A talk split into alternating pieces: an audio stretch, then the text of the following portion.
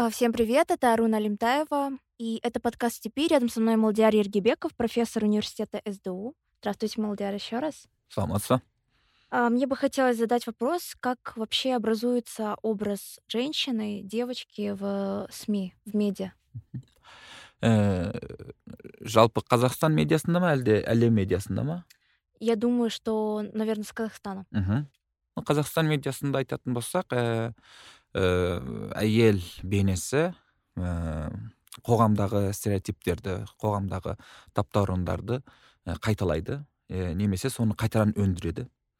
Ә, сондықтан да болар жаңағы ә, мемлекеттік ә, ең маңызды жаңағы ә, газеттерден бастап мысалы үшін егемен қазақстаннан бастап ең қарапайым жаңағы аудандық ә, немесе жаңағы ең қарапайым басылымдарға дейін бұл қоғамдық ә, әйелге деген қоғамның жаңағы негативті ә, суреттемесін сипаттамасын баламасын яғни таптауырындарын ә, қайталайды қайтадан өндіреді өкінішке орай. Ә, мен екі жыл бойы зерттеу жасадым бұл тақырыпта. Мгм.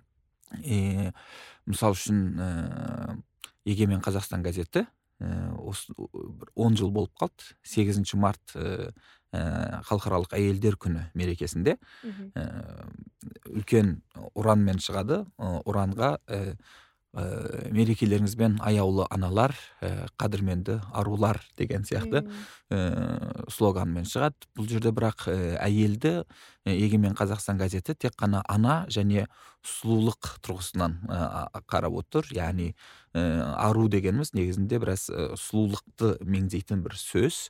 Ә, сондықтан да негізінде біраз сексист бір ә, ұстаным. Және бұл ұстанымды егемен қазақстан осы ә, көп болып қалды. Еш мына тоқтатпай келе жатыр. Мгм. 2019 жылдың сегізінші наурызында қалай болады? Соны қатты күтіп отырмын. Өйткені бұл ә, сынымды яғни көп жерде ә, айтқан болатынмын. Егемен қазақстандағы журналистер де естіген болатын.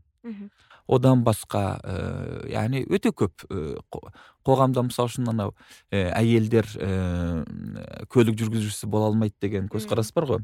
Соған байланысты мысалы үшін қазақстандағы егер көлік жүргізуші ә, әйелдің салдарынан бір ә, не болатын болса ә, авария болатын болса ә, міндетті түрде ол жүргізушінің әйел екендігі айтылады. Ал егер еркек болатын болса ол айтылмайды. Жай ғана жаңағы жүргізуші дейді не болмаса водитель дейді. Орысша а, медиада да сондай қазақ тілді медиада да сондай.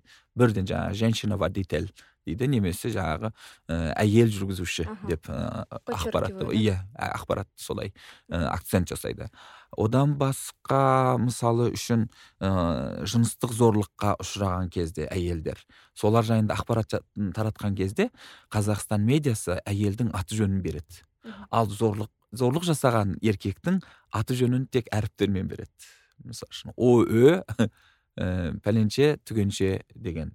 Өте бұл өте сорақы нәрсе. Яғни бұл яғни этикалық ә, тұрғыдан алып қарасаңыз да яғни өте үлкен ә, проблема. Ә, осылайша әйел онсыз да ә, қалай деп айтсам болады ә, зорлыққа ұшыраған әйел онсыз да ә, осындай бір үлкен трагедияның ішінде өмір сүріп жатқан әйел осылайша журналистер тарапынан да ары қарата зорлыққа ұшыраған болады. Одан басқа мысалы үшін ә, тенгри ньюста ә, нұр кейзетте қамшы кейзетте ә, әйел деп жазатын болсаңыз тек қана негативті ақпараттар шығады. Ә, баласын тастап кеткен әйел біреуді өлтірген әйел ә, не болмаса біреу жақ тарапынан өліп қалған әйел. Ә, яғни бұл ә, порталдарға әйел деген сөз шығу үшін әйелдің өлуі керек. Яғни осындай үлкен ә, проблема бар. Ә, дәл сол сияқты ә, орыс тілді медиада да дәл сондай. Мысалы үшін илья ильиннің жаңағы бұрынғы әйелі деп есіңізде болар. Ә, не болған кезде әлем чемпионы болған кезде солай берді яғни «Э, э, бывшая жена Илья- ильина деп. Ә, а ол әйелдің аты жөні бар. Ә, және олар ажырасып кеткен олар бірге де тұрмайды. Бірақ міндетті түрде ә, әйел болғаны үшін ол біреудің бір нәрсесі болу керек. Даже экс болса да. А что происходит на мировой арене? Ә, мировых СМИ и медиа? мхм яғни э, егер ы, батыстағы медианы қарайтын болсақ бул жайында сыноо миң тогуз жүз жетимишинчи жылдары жасалынды сондуктан да болар азыркы кезде әйел тақырыбын көтөргөн кезде әлдекайда не аз сексист әлдекайда аз жанагы стереотипке не кылады э, бою сунады яғни сексист немесе э, стереотипке бою сунатын басылымдар да көбүнесе жанагы консерватив көз караска ээ басылымдар болот и олар жанагы ультра нази нацист ультра нацист жанагы нелер басылымдар. Ал байсалды басылымдарда жок ондай бир не жок десек те объективизация маселеси әлі де болса бар. Яғни тіпті ең байсалды басылымдардың өздерінде жаңағы әйелдің жыныстық объектив ретінде көрсету әлі де болса бар. Десек те біздегідей сорақы жағдайда емес. Біздегі үлкен өте өте өте үлкен проблема. Вот как вы думаете это сми влияет вот на общественное сознание? Вот с этими стереотипами? Или в большей степени общество влияет на СМИ? негізінде екеуі де деп ойлаймын. Бірақ мына нәрсені ұмытып кетеміз. Яғни екеуі бұл жаңағы журналисттер қоғамға қоғамдар журналистке әсер етеді. Қоғам дегеніміз бұл билік. Яғни власть. И журналист расында да қоғамның қоғамнан шеттетілуіне не болмаса қоғам тарапынан оны жаңағы фоллоу дейміз ғой оның артынан жүруінен жүрмей қалуынан қорқуы мүмкін. Сондықтан да көбінесе журналисттер жаңа қоғам не тыңдағысы келеді не естігісі келеді соны қайтадан өндіреді. Бұдан басқа менің ойымша бұдан да маңызды так, проблема үлкен проблема ол біздің журналистеріміздің сауатсыздығы. Ә, мен сізге мынаны айтайын. Ә, эл kz деген ә, канал бар ә, портал бар. Бұл өте не ә, бұл тұрғыдан өте жақсы бір ә, не портал. Қазақ тілді басылымдардың ішінде. Ә, сексист емес жаңағы қоғамдық стереотиптерді өте аз өндіруге тырысады. Ә, бұның негізгі себебі это частное издание да? оны білмедім. Ә, мемлекеттен алуы мүмкін менің ойымша. Но они в интернете иә иә иә. Л точка kz и бұл портал да белла тегі орынбекова болу керек. Егер қателессем кешірім өтінемін белладан деген журналист бар. Ол өте сауатты бір журналист. Ә, расында да сондықтан да болар мысалы үшін қарамағындағы журналистерге де өте жақсы ә, жұмыс істеткізеді яғни бұл жайында. Ә, дәл сол сияқты мысалы үшін степ те сондай. Яғни сіздерде де өте яғни почти что жоқ яғни бір сексизмді степте степте көрген жоқпын қазірге дейін. Ә, және ә, әсіресе әйел тақырыбына байланысты материалдар жариялап отырасыздар. Ә, гендерлік тақырыптарға байланысты материалдар жақ власть мысалы үшін. Бұл бұл порталдарға қарайтын болсақ мына нәрсені ұғынамыз. Яғни расында да жаңағы ә, бұл порталда жұмыс істейтін журналисттер әлі де өте өте сауатты өте қалай деп айтсам болады әлемдік масштабта білікті ә, және ә, көп оқиды деп ойлаймын. Ал ә, қалған жаңағы сексист каналдардағы журналистердің ең негізгі мәселесі олардың жаңағы қоғамнан қорқуы да емес негізінде сауатсыздықтары өкінішке орай. А вот э, часто бывают такие споры в интернете и вообще везде, и в России, допустим, насчет феминитивов. Хорошо это или плохо? өте қызық нәрсе. Ә, тіл мәселесі бұл негізінде. Тіл ә, ару, аруна өзіңіз де білесіз бұл мәдениет. Ал кез келген мәдениет өзгеріске ә, ұшырайды. Да. Барлық уақытта. Мысалы үшін қараңыз 19 тоғызыншы ғасырда киінген аталарымыздың әжелеріміздің киіміменен қазіргі біздің киімдеріміз басқаша. Да. тіпті қазақшаның өзі басқаша. Анау тіпті тоқсаныншы жылдардағы қазақша акцентпенен қазіргі кездегі қазақша акцент арасында өте үлкен айырмашылық бар. Дәл сол сияқты орысшада да сондай. Жаңағы жиырмасыншы ғасырдың басындағы орысша менен қазіргі орысшаны салыстыра алмайсыз акценттік тұрғысынан жаңағы е, тіпті алпысыншы жылдардағы фильмдерді көріп отырған кезде өте басқаша құлаққа естіледі орысша егер байқаған болсаңыз. Қазіргі орысшаға қарағанда. Да. мимикалар өте қатты өзгерген. Мен тіпті мысалы үшін мынау патша жайында фильм түсірілді ғой ұмытып қалдым. Мен ата, фильмдердің адамның атын жаттай алмаймын. сол фильмде мысалы көріп отырған кезімде өте қатты маған ұнамағаны қазіргі актерлардың актрисалардың сол кездегі ііі нені шаблондарды қалыптарды мимикаларды ә, жаттай алмай бірден жаңағы қазіргі кездегідей ә, ойнаулары маған сол жағы мысалы үшін ұнаған жоқ. Енді қараңыз бұлардың бәріне біз норма ретінде қараймыз қалыпты жағдай ретінде қараймыз бұлардың бәріне біз күлмейміз. Бұл бізге ә, жаңағы гротеск келмейді. Ал вот феминитиві қолданған кезде күлеміз бәріміз.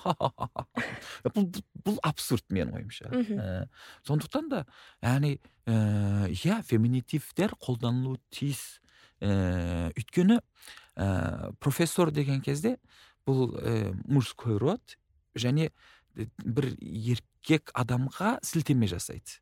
Ал ә, профессор не болмаса профессорша болған кезде оны біз акцент жасаған боламыз. Яғни әйел ә, ғалымдар да бар екендігін көрсеткен боламыз. Докторка деген кезде. Ә, сондықтан да ә, феминитивтерде менің ойымша ешқандай бір проблема жоқ қолдануға тиіспіз. Тек қана феминитив қолданумен айналыспай сонымен қатар кейбір тұрақты сөз тіркестеріне қарсы күрес жүргізуіміз керек. Мысалы үшін орысшада мынандай сөз бар мужественность. Не ол мужественность бұл, бұл да мысалы үшін өте бір патриархал бір ә, сөз. Яғни бір әйелді суреттеген кезде жаңағы ыыы мужественность деп қолдану тіпті яғни мужественность деп қолданудың өзі өте бір үлкен бір ә, сексизм. Яғни бұл дегеніміз бұның антонимі жаңағы ә, женственность және бұл батыл емес деген сөз. Ә, жаңағы нәзік сондай әлсіз жылағыш көзінен сораққыш сондай бір мағынаға келеді сондықтан да мысалы үшін мужественностьтың орнына смелость деген синонимді қолданған бәлкім. Әлдеқайда дұрыс болады. Ә, дәл сол сияқты мысалы үшін ә, қазақ тілінде де ә, еркектерге айтамыз үйленді дейміз әйелдерге тұрмысқа шықты дейміз. Бұл да өте үлкен бір ә, проблема мысалы үшін ә, яғни үйленді деу мысалы үшін үйге ие болу деген сөз. Ә, яғни тұрмысқа шығу сол үйдің жаңағы жұмысын атқаруға кіру деген сияқты жұмысқа да, да, да. жұмысқа кіру деген сияқты бір мағына береді. Сондықтан да приняли на работу? Иә иә иә иә. Сіз иә жаңағы жұмысқа алғандайсыз олай болатын болса яғни тұрмысқа шығу деген а он взял в жены. мхм тұрмысқа шығу деген сөзбенен не болмаса мужественность деген сөзбенен күресуіміз керек. И бұның орнына ә, басқа синонимдарды әлдеқайда аз сексист не болмаса ешқандай сексист емес ә, ой сексист емес сөздерді сөйлемдерді қолдануға тиіспіз деп ойлаймын сондықтан да мен ә, әйелдердің де үйленетінін айтамын А вот если возвращаясь к феминитивам, э, те, кто против, аргументируют тем, что в языке нет этих слов. Это, конечно, очень забавно, но, по-моему, в казахском языке это не так остро стоит именно вопрос феминитивов, скорее вот таких устойчивых выражений, как вы сказали, которых нужно менять, менять на них взгляды, и противостоять ну айып етпесін яғни бұдан бәлкім қырық жыл бұрын орыс тілінде компьютер деген сөз жоқ еді. Подкаст деген сөз жоқ еді және да да да. Яғни жоқ ондай сөздер егер келетін болса олай болатын. Докторка деген доктор деген сөз әлі ғасыр бәлкім көптеген жылдар бойы бар. Екі үш ғасыр кем дегенде бар шығар ол сөз. Жоқ яғни айып етпесін бұл жай ғана сылтау. Солай деп ойлаймын вот как воспитание вообще у нас в казахстане влияет на гендерное самоопределение человека? То что он вот впитывает в себя вот эту всю культурную среду вот это ну наполненную стереотипами. Иә құдайға шүкір жаңағы соңғы кездері еш болмаса қыздарымыздың атын ұл бала ұл болсын деп қоймайтын болдық. Да это очень хорошо. Десек те десек те әлі де болса өте үлкен ә, проблемаларымыз бар. Біз туғаннан бастап жаңағы еркектер ер балаға қыз балаға жаңағы өздерінің қоғамдағы мына тырнақша ішінде ә, ә, рольдерін үйретеміз. Жаңағы ер бала болатын болса оның бетінен қақпай ә, өсіреміз көп жаңағы тойларын жасап сүндет тойынан бастап басқа тойларына дейін ал. Қыз бала болса иә қыз баланы да көбінесе бетінен қақпаймыз десек те ә, мысалы үшін дәл жаңағы шешуші моменттерге келген кезде мысалы үшін қыз бала ә, кім болам? деген сияқты сұрақтарға келген кезде бірден қыз баланың ә, несіне араласамыз ә, сонымен қатар ә, бір репрессия бар расында да қыз балаға байланысты. Жаңағы қоғамымызда өте көп репрессия бар. Мектепке барған кезде де ә, мұғалімдеріміз тарапынан айтылып жатады. Университетке келген кезде де мысалы үшін әсіресе инженерия факультеттерінде өп үлкен профессорлар жаңағы еркектер ә, сендер неге келдіңдер? Сендер бәрібір жаңағы инженер болмайсыңдар деген сияқты әңгімелер айтылады. Мен мына өнер саласында да білем жаңағы режиссерлық ә, бөліміне түскен оқуға түскен қыздарға мысалы үшін сендер неғып келдіңдер? Яғни режиссер ііі болмайсыңдар ғой ешқайсысың тіпті кеше ғана что уйдете в декрет иә иә иә. Кеше ғана ольга коротканың режиссер иә режиссерканың жаңағы несін ііі интервьюін оқыдым. Олар олар оларға да сөйтіп айтылған екен. Тіпті айтқан екен ә сендер мынау өнер саласында сұлу сұлу жігіттер келеді соларға тауып алу үшін келдіңдер деген сияқты әңгіме айтқан екен. Бұл рас расында да. мен нам тоже на журфаке так говорили. А а в студии сидели по моему девяносто девять процентов девушек. Иә өкінішке орай олардың ешқайсысы бұған қарсы шықпайды. Неге? Бұл өйткені сонау бала кезден бастап олар бастырылған қысым көрген. Сондықтан да олар оны тіпті дұрыс деп ойлауы да мүмкін. Яғни мен мысалы үшін қарсы шыққан ә, қыз балаларын өте аз көрдім. Яғни сіз не деп тұрсыз? Ағай вообще аузыңызды жабыңыз маған сабақ өтіңіз. Ә, деген қыз балаларын мен өте аз көрдім. Неге? Өйткені сол жаңағы тәрбиеден біз жаңағы кішкентай кезінен бастап ауыздарын жауып қойғанымыз үшін кішкентайдан бастап қысым көрсеткеніміз үшін және ол аузың жабылып отырғанына тәрбиелілік деген мағына бергеніміз үшін вот кім аузын жауып отырады ол тәрбиелі адам тәрбиелі қыз деген сияқты бір мағына бергеніміз үшін қыздарымыз өкінішке орай өздеріне деген мұндай ә, төмендетілетін сөздерді мұндай балағат сөздерге қарсы шықпайды қарсы шыға алмайды. Мен өзім ә, неде де университетте де байқаймын яғни ә, тек қана бұл тақырыпта емес көптеген тақырыпта ер балдар жаңағы бірден атылып өздерінің көзқарастарын білдіріп жатқан кезде қыз балаларымыз өте жаңағы ұяң болып отырады не мен білем ол өте жақсы біледі ол тақырыпты не зерттеген жаңағы оқып келген деген сияқты. Сондықтан да мен жаңағы сабақтарымда қыз балаларына да не қыламын ыыы сөйлетуге тырысамын. Оларды да дискуссияның пікірталастың ішіне. Қызу кіруін ыыы не қыламын. И как у вас получается? Әрине менің қазір ііі әсіресе ііі мақтанғаным емес яғни менің емес тек қана жаңағы көптеген осы сду медиадағы білім алған қыздарымыз қазір өте жақсы ііі журналистер болып жатыр. Сіздердегі киндирова айдана. Айдана. Ыыы тойшыбекова айсұлу мысалы үшін қазіргі кезде өте жақсы. Жас болса да өздерінің аты естілген естіліп жатқан журналист қыздарымыз.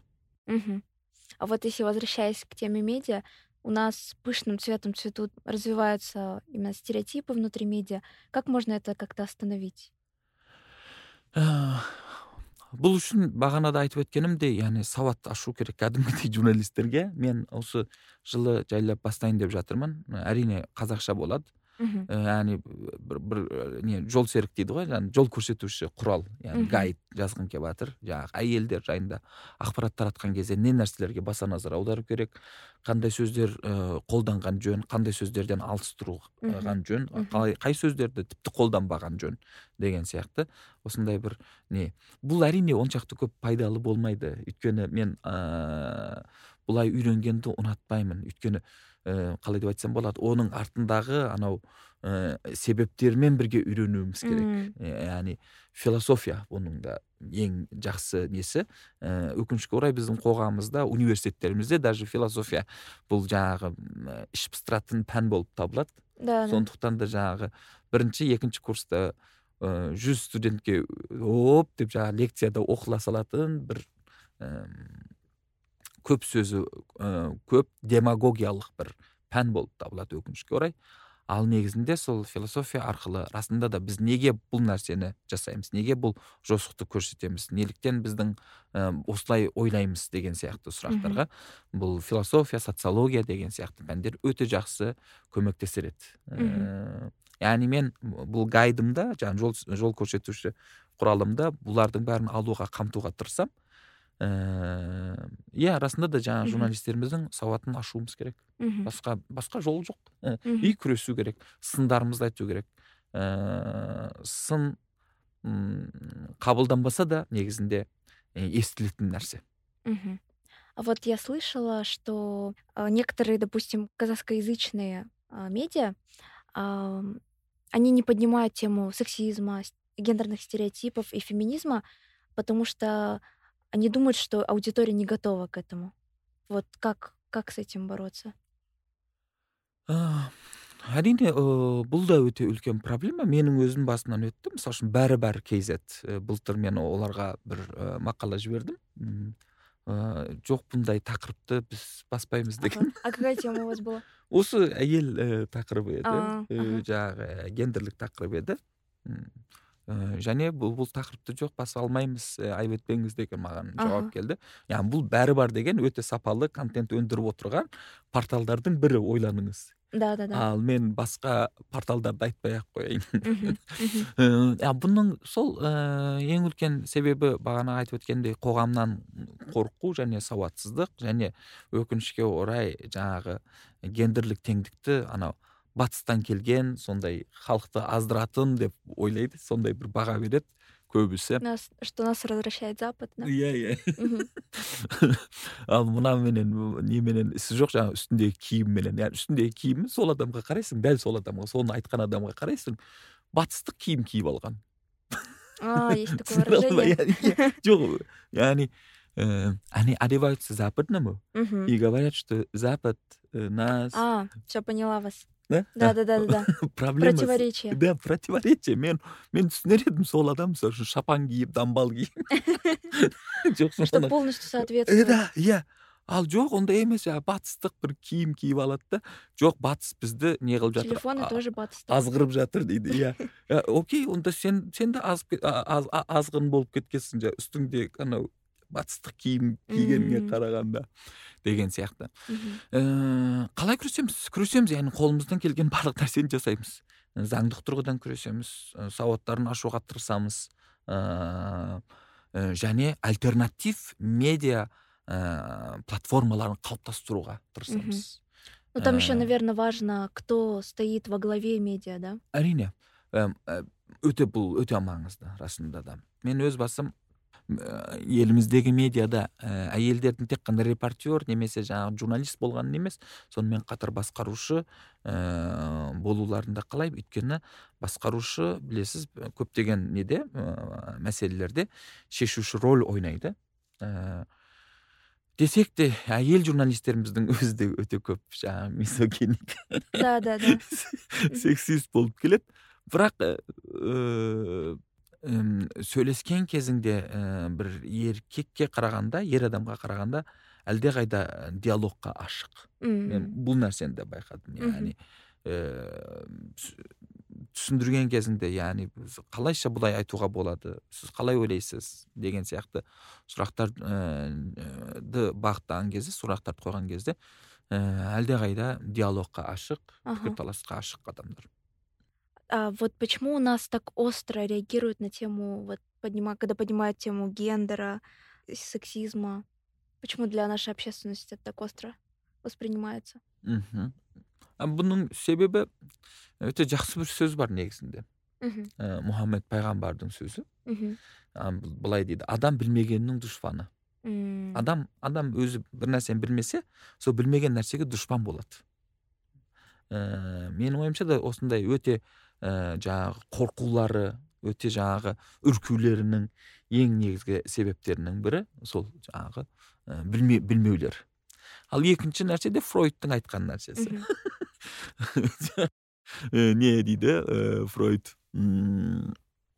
қорқу ұялудан келеді дейді. Адам ұялғандығы үшін қорқады негізінде. яғни ііі бұл нәрсе яғни жаңағы гендерлік теңдік жаңағы ііі әйелдердің еркектермен тең мүмкіндіктерменен жаңағы құқықтарға ие болуы деген нәрсе расында да кейбір адамдарға өте ұятсыз келуі мүмкін. Э, және сонымен қатар ііі ол адамдардың өздері қалай деп айтсам болады мына нәрсені біледі. Яғни расында да патриархал бір жүйенің әйелдерді қаншалықты басып жаншитынын біледі. Мхм. Сондықтан да жаңағы гендерлік теңдік жайында айтқан кезде олар көбінесе мынаны ойлайды. А олай болатын болса әйелдер ә, төбемізге келеді да ә, біздің оларға жасағанымызды олар бізге жасай бастайды деген сияқты. Яғни осылайша яғни көптеген менің ойымша себептері бар. Мхм. Садист мазохист қарым қатынасы бар. Бұл да жаңағы эрих фром деген өте маңызды эксперименталь ә, психологияның құрушылы көшбасшыларының бірі. Да да да ол айтады жаңағы ә,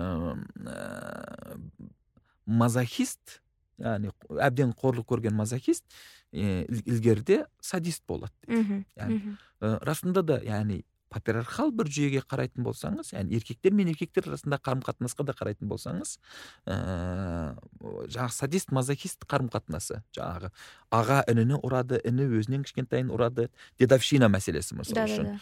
И иерархия иә иә бір иә өте қатаң бір ә, иерархия бар. И бұл да бұл қоғамдық өмірімізде ә, не қылады ә, әсер етіп отыр. Мхм. Күшті яғни әлсізді ә, не қылады. Қорлайды деген сияқты. Ә, сондықтан да бұл күштілер де жаңағы ә, еркектер.